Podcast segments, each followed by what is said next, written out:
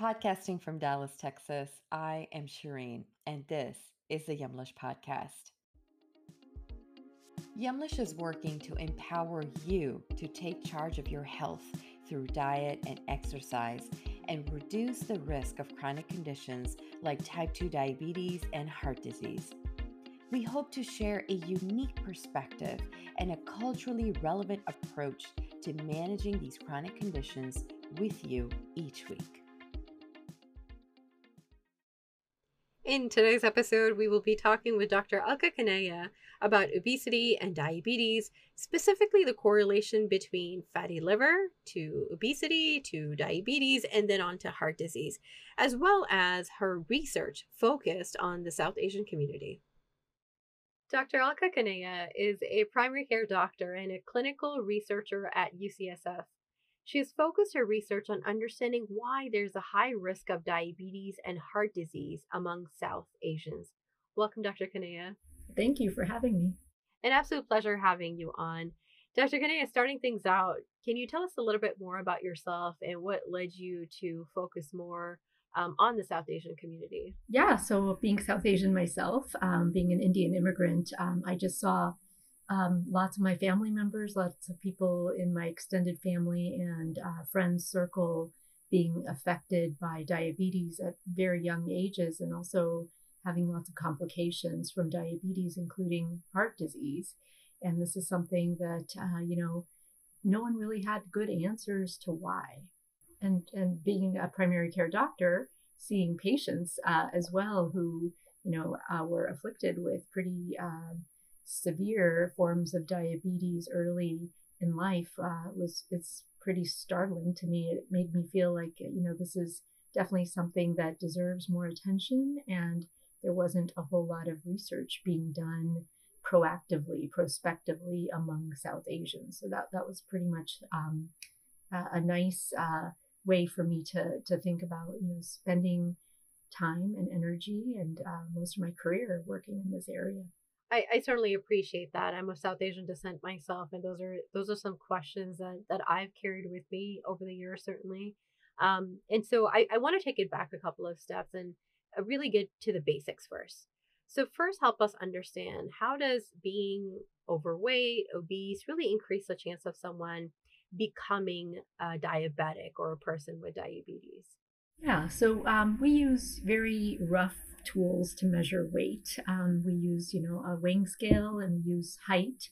And in the clinic setting, we measure um, something, a calculated measure of weight in kilograms over height in meter squares called BMI, body mass index.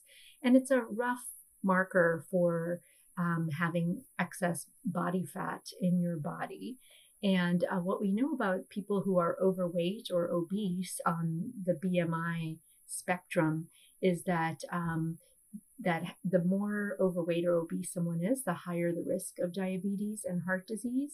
And the underlying reason is thought to be because there is excess body fat. And uh, the body fat can cause problems metabolically by uh, fat itself can secrete hormones that can be adverse to health and it could be where the fat is could be in unhealthy places in the body so this using a surrogate marker like BMI just gives you a rough idea of people who may be at higher risk of developing certain diseases. And so, with that, we know that obesity, diabetes have both increased over the past several years now. Uh, what do you believe are some of the factors attributing to the prevalence of this disease and just the growth overall? Yeah, I mean, I think um, a lot has been said and thought about this. Um, and I don't think it's one cause. I think it's multifactorial, it's multi level, um, it's societal factors, um, you know, it's community factors, it's interpersonal factors, and it's individual factors. Um, so, individual factors could be that we are exercising less, we are more sedentary, and we are consuming more calories that come from foods that may be ultra processed or high in calories, um, higher than what we need to maintain uh, fitness and uh, good health.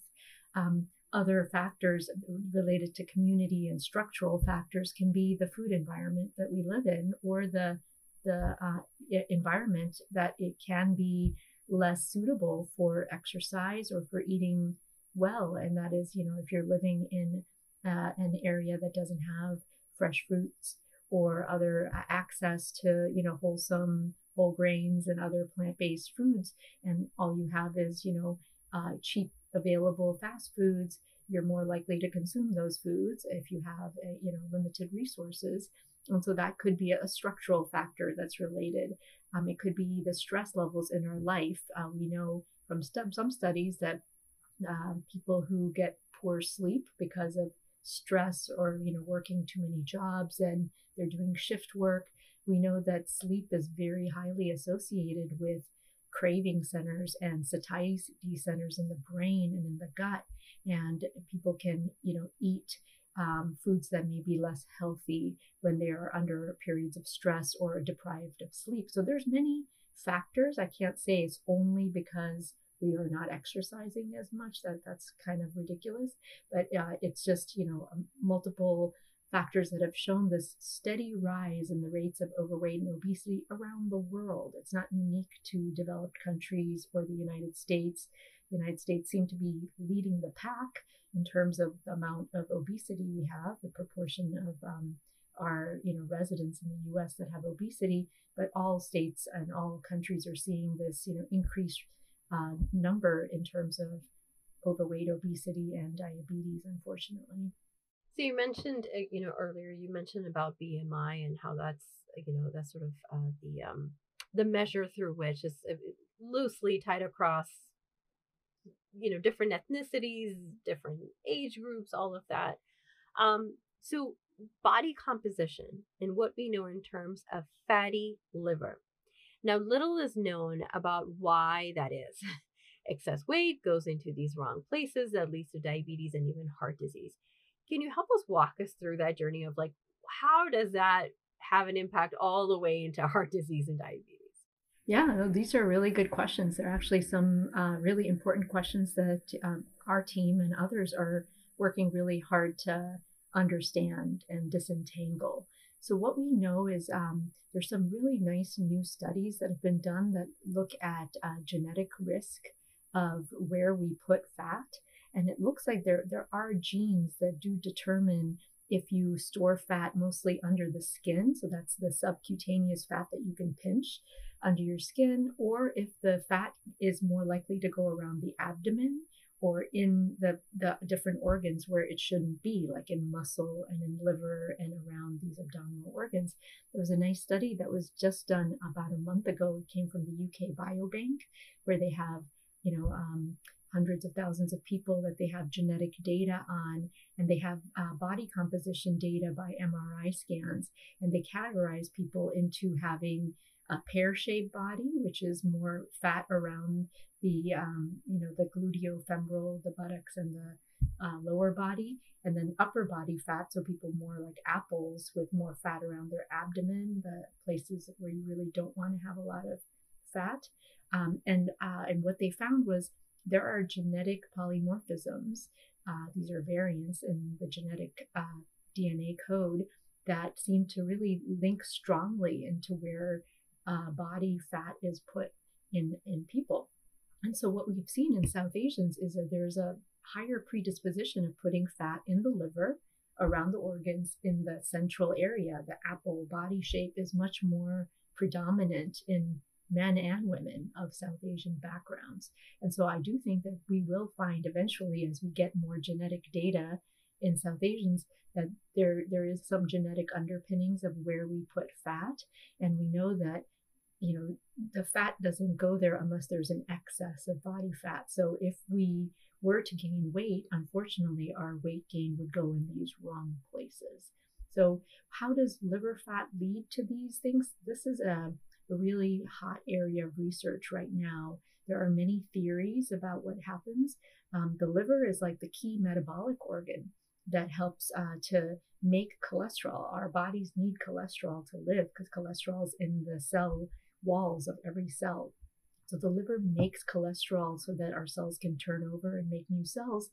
Um, but uh, the liver can also uh, cause problems with how much cholesterol is being made and also uh, how much uh, how the glucose is being used in the liver and in other tissues so when there is fat where it shouldn't be in the liver it can disrupt these processes and lead to more of the abnormal cholesterol levels as well as more insulin resistance so that the message of insulin is not being heard uh, by the liver, and that's not uh, allowing the normal metabolism to happen, which can lead to diabetes.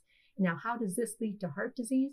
I think it's um, still being worked out, but my theory and a lot of people's theories are it works slowly through disrupting the normal amounts of cholesterol that uh, are made by the liver and also uh, by disrupting this glucose process to cause both of these problems to occur, and those problems eventually lead to heart disease. So it's not a direct link to heart disease, it's indirect through these other factors that and inflammation factors may be disrupted clotting factors may be disrupted i mean in the most severe form of fatty liver there can be you know um, unfortunately like cirrhosis of the liver which can really disrupt um, a lot of the, the processes of the liver I, I do want to switch back now, Dr. Kanaya, to some of the research work that you're doing specifically within the Masala study and the program that you're doing there.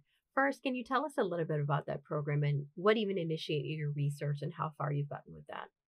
Yeah, so we've been uh, conducting the Masala study since 2010. It started out as a study that was being done at my uh, institution, UC San Francisco, and um, my co PI is Dr. Nami Kandula, and she's at Northwestern University in Chicago.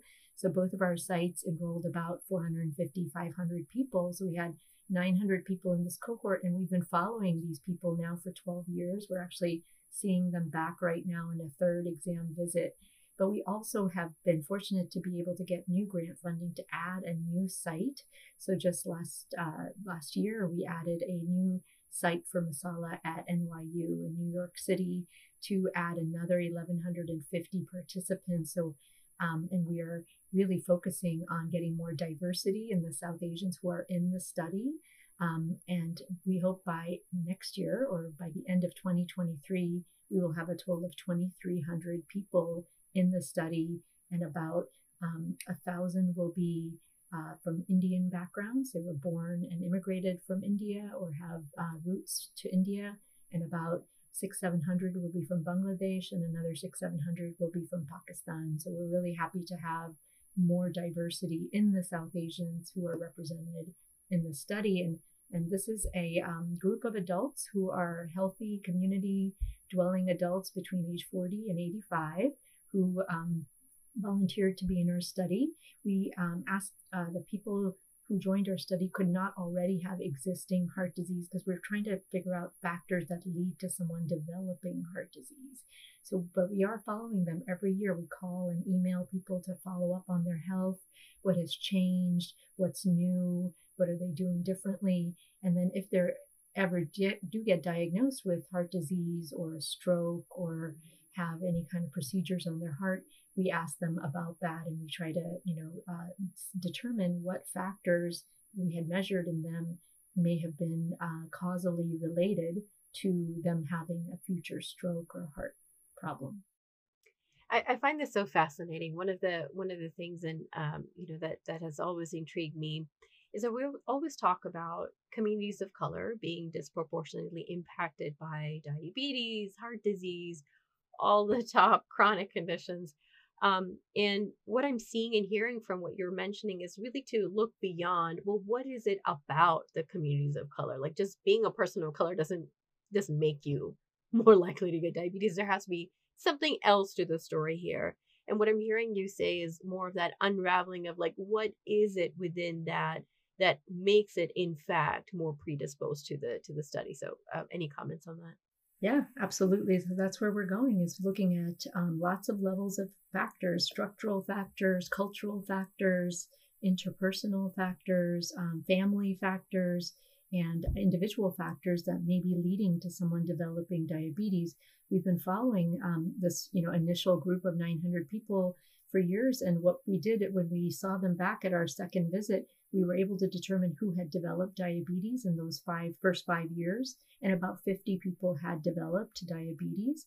And then we were able to link factors from you know the first time we saw them to the second time to say well what factors determined and we found that people with who had the highest amount of fat in their liver were more likely to develop diabetes and we found that there are certain aspects of their diet people consuming uh, less healthy plant-based foods were more likely to develop diabetes so, so that's what we're trying to do is really understand the causative factors that lead to new development of disease so that we can intervene. That's the point of this study is to find what are the modifiable factors that lead to disease so that we can uh, help our communities, you know, thrive and do better and avoid those risk factors. So you mentioned something interesting about diet that I want to I want to peel back a little bit more on. Um, including dietary plans in general as well. What are the three main dietary plans within Masala that um, you know that you've seen that you've that you've recommended perhaps, um, and also can you speak specifically to plant-based diets? And we're hearing a lot of that, but what does it what does it really mean?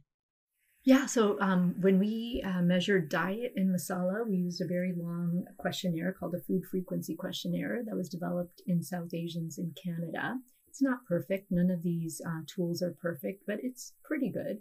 And it had 163 items of different types of foods that South Asians eat. Now, you know how different our diets can be depending on what part of South Asia we may have grown up in or our family comes from, where we live now, you know. So we had lots of different types of food items.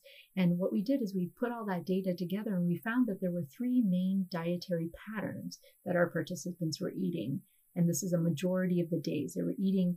Uh, the one pattern was um, more of a Western animal based uh, diet, so a lot more meat products, uh, a little bit higher in uh, coffee consumption, a little bit higher in alcohol consumption in that diet.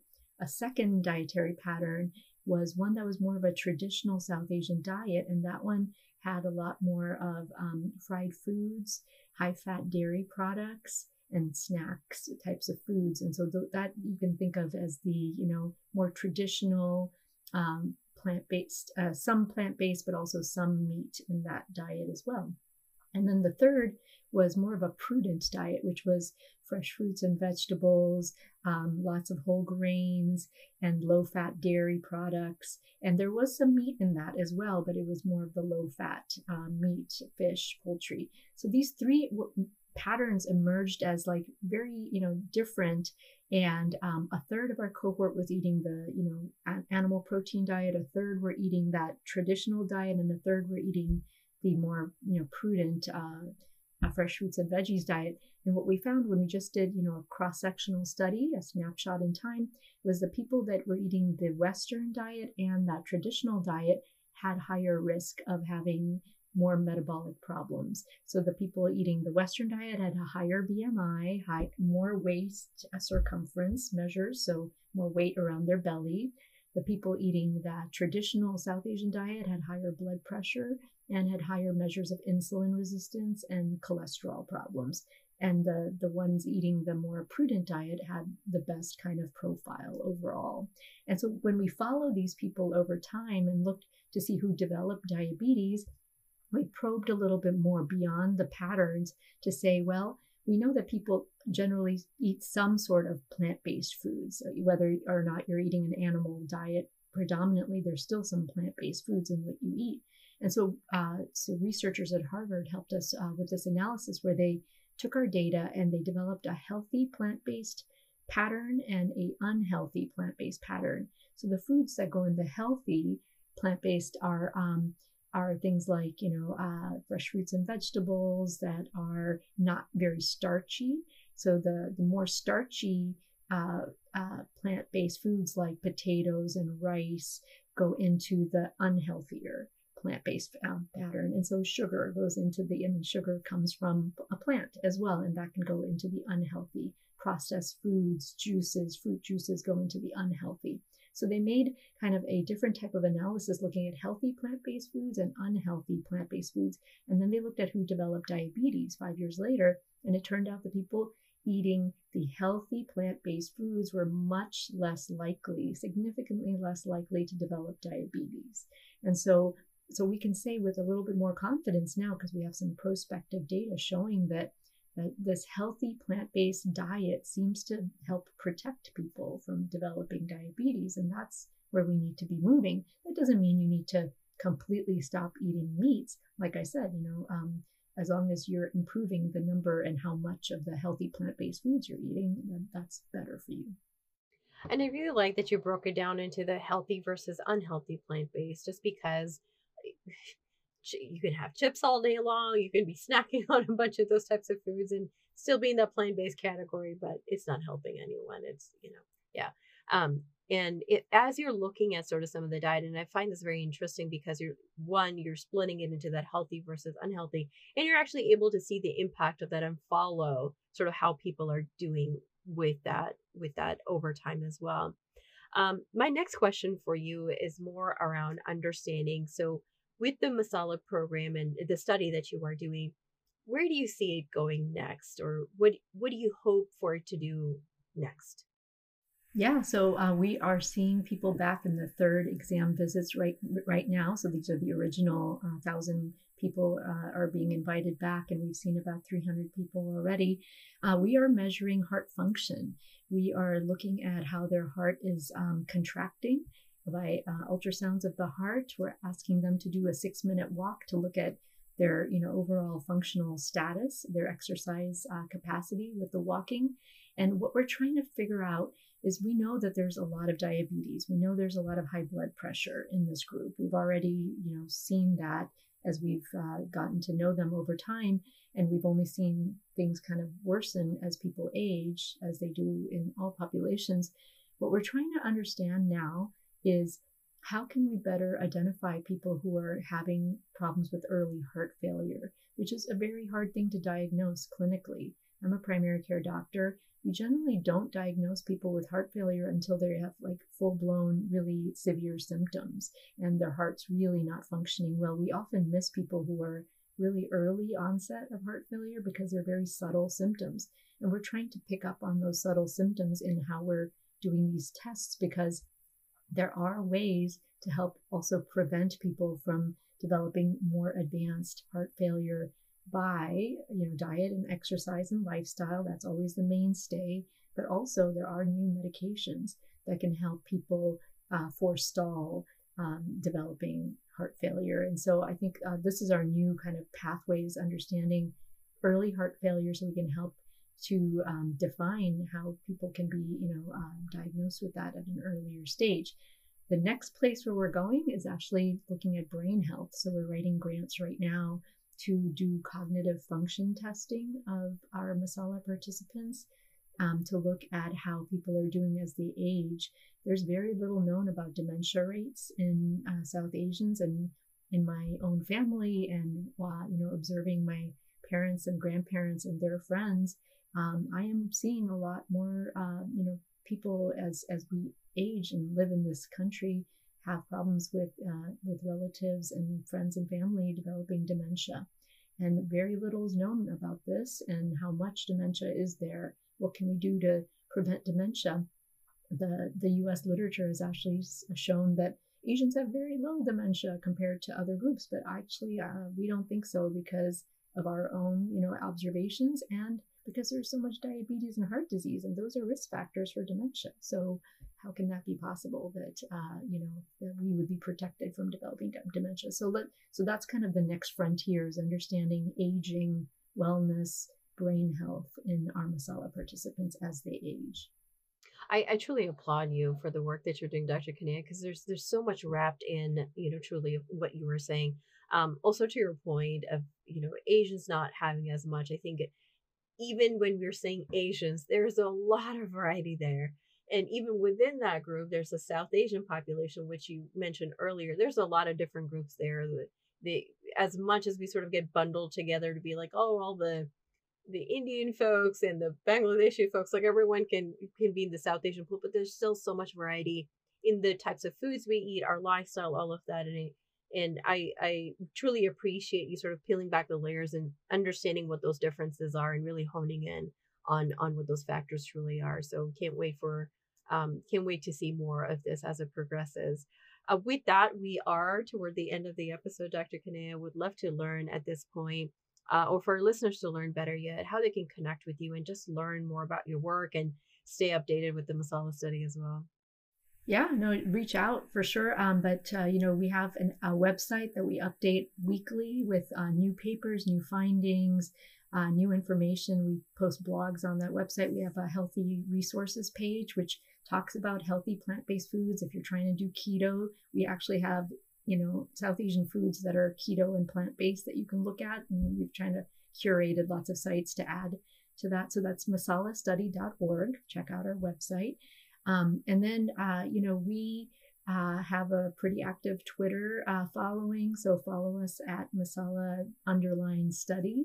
And then um, Facebook, we're not as active on the Facebook um, app, but but that is another place that you can connect with us and our team. Lovely. Before I do let you go, I do have one last question for you. Why did you pick the word masala for this? It was an early morning idea that popped into my head in 2006.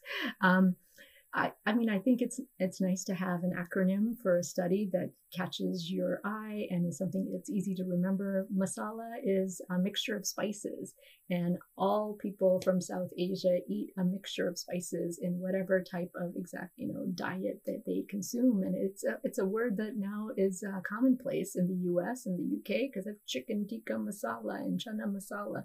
So even you know people who are not South Asians have heard the word masala. They may not understand that it means a mixture of spices but um, I think it, it, was just really relevant and uh, it, it fit kind of what we were trying to do. Is not and so people think it's only a food-based study. It's not just a food-based study. It's much broader than food but masala brings us all together. Mm-hmm. oh i love that. Masala brings us all together. I'm, I'm totally snapping that up Love it. Thank you so much, Dr. Kanaya, for your time here today. To our listeners, head over to our social media, head over to our Facebook, our Instagram page, uh, get over there, find this podcast post, and answer a quick question How are you managing? diabetes in your life. So, again, find this podcast post, get into the comment sections um, for this post, and at the bottom of it, answer this quick question.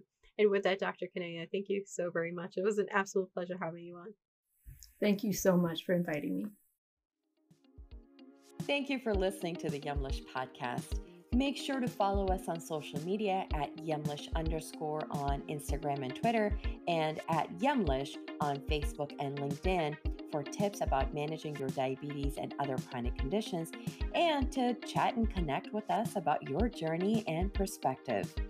You can also visit our website, yumlish.com, for more recipes, advice, and to get involved with all of the exciting opportunities Yumlish has to offer. If you like this week's show, make sure to subscribe so you can hear more from us every time we post. Thank you again, and we'll see you next time. Remember, your health always comes first. Stay well.